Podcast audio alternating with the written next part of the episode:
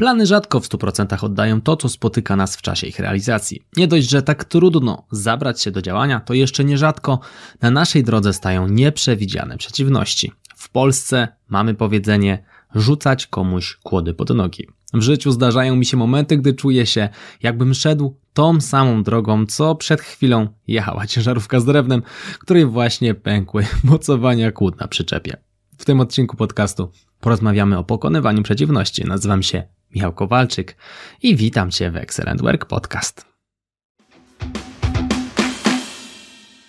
Kluczowym w pokonywaniu przeciwności moim zdaniem jest nastawienie. Psioczenie i narzekanie na każdą przeszkodę, która staje na naszej drodze, pozbawia nas cennej energii i zabiera chęci do walki z wyzwaniem. Mój tata mawiał, Michał, nigdy nie obrzydzaj sobie pracy i tak musisz ją zrobić. To bardzo mądre słowa, bo lepiej pracuje się z przynajmniej neutralnym stosunkiem do czynności, którą wykonujemy. Warto obserwować swoje zachowania w momencie pojawienia się przeszkody. Co wtedy myślisz? Jak się czujesz? O co się boisz? Dlaczego tak reagujesz? Mając odpowiedzi na te pytania, łatwiej jest zaadresować każde z nich, zmieniając swoje podejście do nowych przeszkód. W moim przypadku, w zależności od wyzwania, które stawia przede mną los, sięgam do odpowiedniego narzędzia. Oto kilka metod wsparcia w rozwiązywaniu nieoczekiwanych problemów, które stosuję.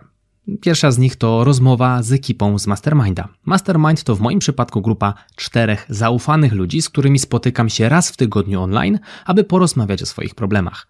Mamy ze sobą także kontakt pomiędzy spotkaniami, więc zderzamy wyzwania również na czacie w obrębie tygodnia. W moim przypadku ta ekipa to doświadczeni przedsiębiorcy, ale także i wysoce świadomi oraz oczytani ludzie. Są dla mnie nieocenionym wsparciem i oczywiście zachęcam Cię do stworzenia takiej grupy albo dołączenia do jakiejś. Więcej o tym temacie znajdziesz w odcinku 25 o tytule Ta grupa odmieni tempo Twojego rozwoju. Pauza Mastermind. Kolejnym sposobem walki z przeciwnościami jest rozmowa z ludźmi z różnych środowisk, zderzając swój pomysł rozwiązania z ich perspektywami. No, ja nie wiem wszystkiego, a nowe punkty widzenia często powodują u mnie albo pojawienie się pomysłu, albo otrzymanie nawet gotowego rozwiązania. No i też nie chodzi o to, że biorę pod uwagę opinię każdego po kolei, jak leci. Chodzi mi bardziej o zebranie informacji wsadowych, przefiltrowanie tego, co uznaję za dopasowane do mojej sytuacji, no i w wyniku tego staram się wysyntezować, stworzyć, zbudować nowe rozwiązanie. Kolejną metodą jest zadanie pytania do czatu GPT albo do Google'a, no albo jednego i drugiego. I tutaj zachowuję dystans do odpowiedzi, szczególnie jeżeli chodzi o czat. To często raczej nakierowanie mnie na właściwy tok myślenia, które to nadal wymaga ode mnie dalszej pracy nad rozwiązaniem. Ciekawą opcją, którą również stosuję, jest spacer bez słuchawek. Kieruję swoje kroki w jakieś pola albo lasy i staram się po prostu nie myśleć o niczym, czekając na rozwiązanie. Dbam o to, abym był wyspany i abym miał minimum aktywności fizycznej, no i zaadresowane takie podstawowe składniki pokarmowe jak witamina D3, magnez czy omega-3. Świetnie na mnie działa również wsparcie soplówki jeżowatej, to taki grzyb, który pozytywnie wpływa na pracę mózgu. Stosuję go od lat, no i w zasadzie mocno polecam, bo świetnie na mnie działa.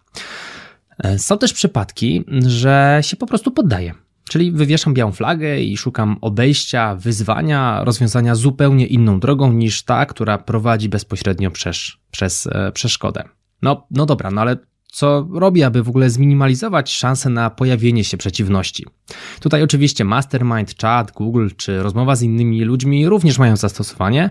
Dodatkowo czytam książki o wybranym temacie, no i robię kursy online. I tak było na przykład, gdy odchodziłem, e, gdy podchodziłem do e, pierwszej rozmowy o pracy do łańcuchu dostaw, czy gdy po raz pierwszy w swojej firmie przeprowadzałem proces rekrutacji. Czytałem wtedy książki, robiłem kursy online. Staram się po prostu e, teoretycznie, maksymalnie teoretycznie przygotować do nadchodzącego procesu. Nie? Co robię, mm, aby się nie załamywać, gdy jednak się taka przeciwność pojawi, gdy nie udało mi się jej uniknąć?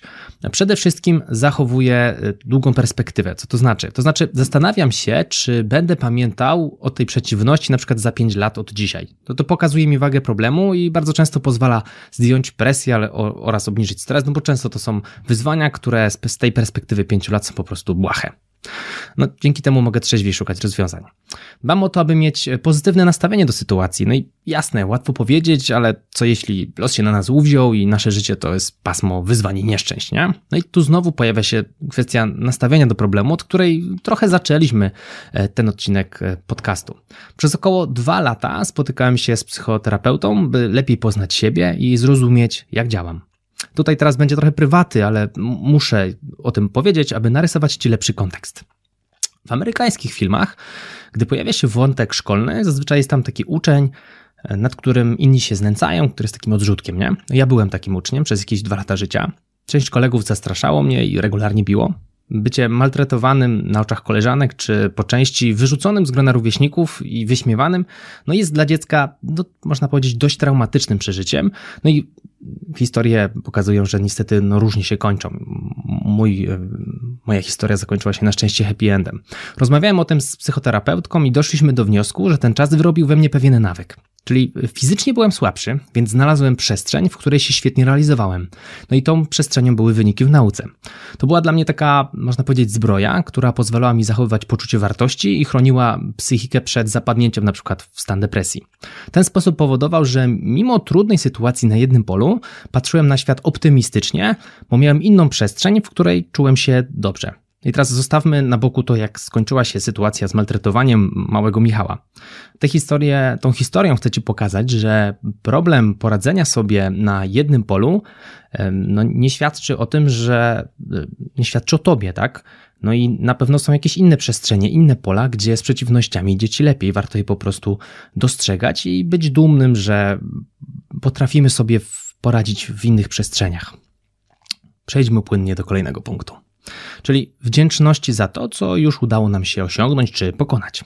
No i ta wdzięczność pozwala nam właśnie budować pewność siebie, a to znowu zwiększa radość e, z życia, czyli generując tę pewność siebie, w momencie, gdy pojawi się przeciwność na innym polu, już będzie łatwiej nam ją podgryźć. Na koniec tego odcinka apeluję do Ciebie o jedną bardzo ważną rzecz. Ufaj sobie. Potrafisz pokonywać i znieść znacznie więcej niż ci się wydaje.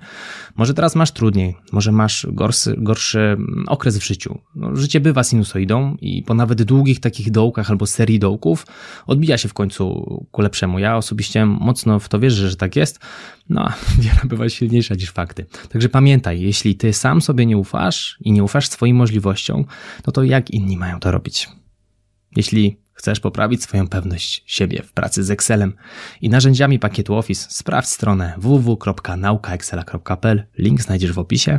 Znajdziesz tam moje kursy. Jeśli podobał Ci się ten odcinek, wyślij go proszę do jednej osoby. Mówił dla Ciebie Michał Kowalczyk, a to był Excellent Work Podcast. Do usłyszenia lub do zobaczenia w kolejnym odcinku. Trzymaj się, hej!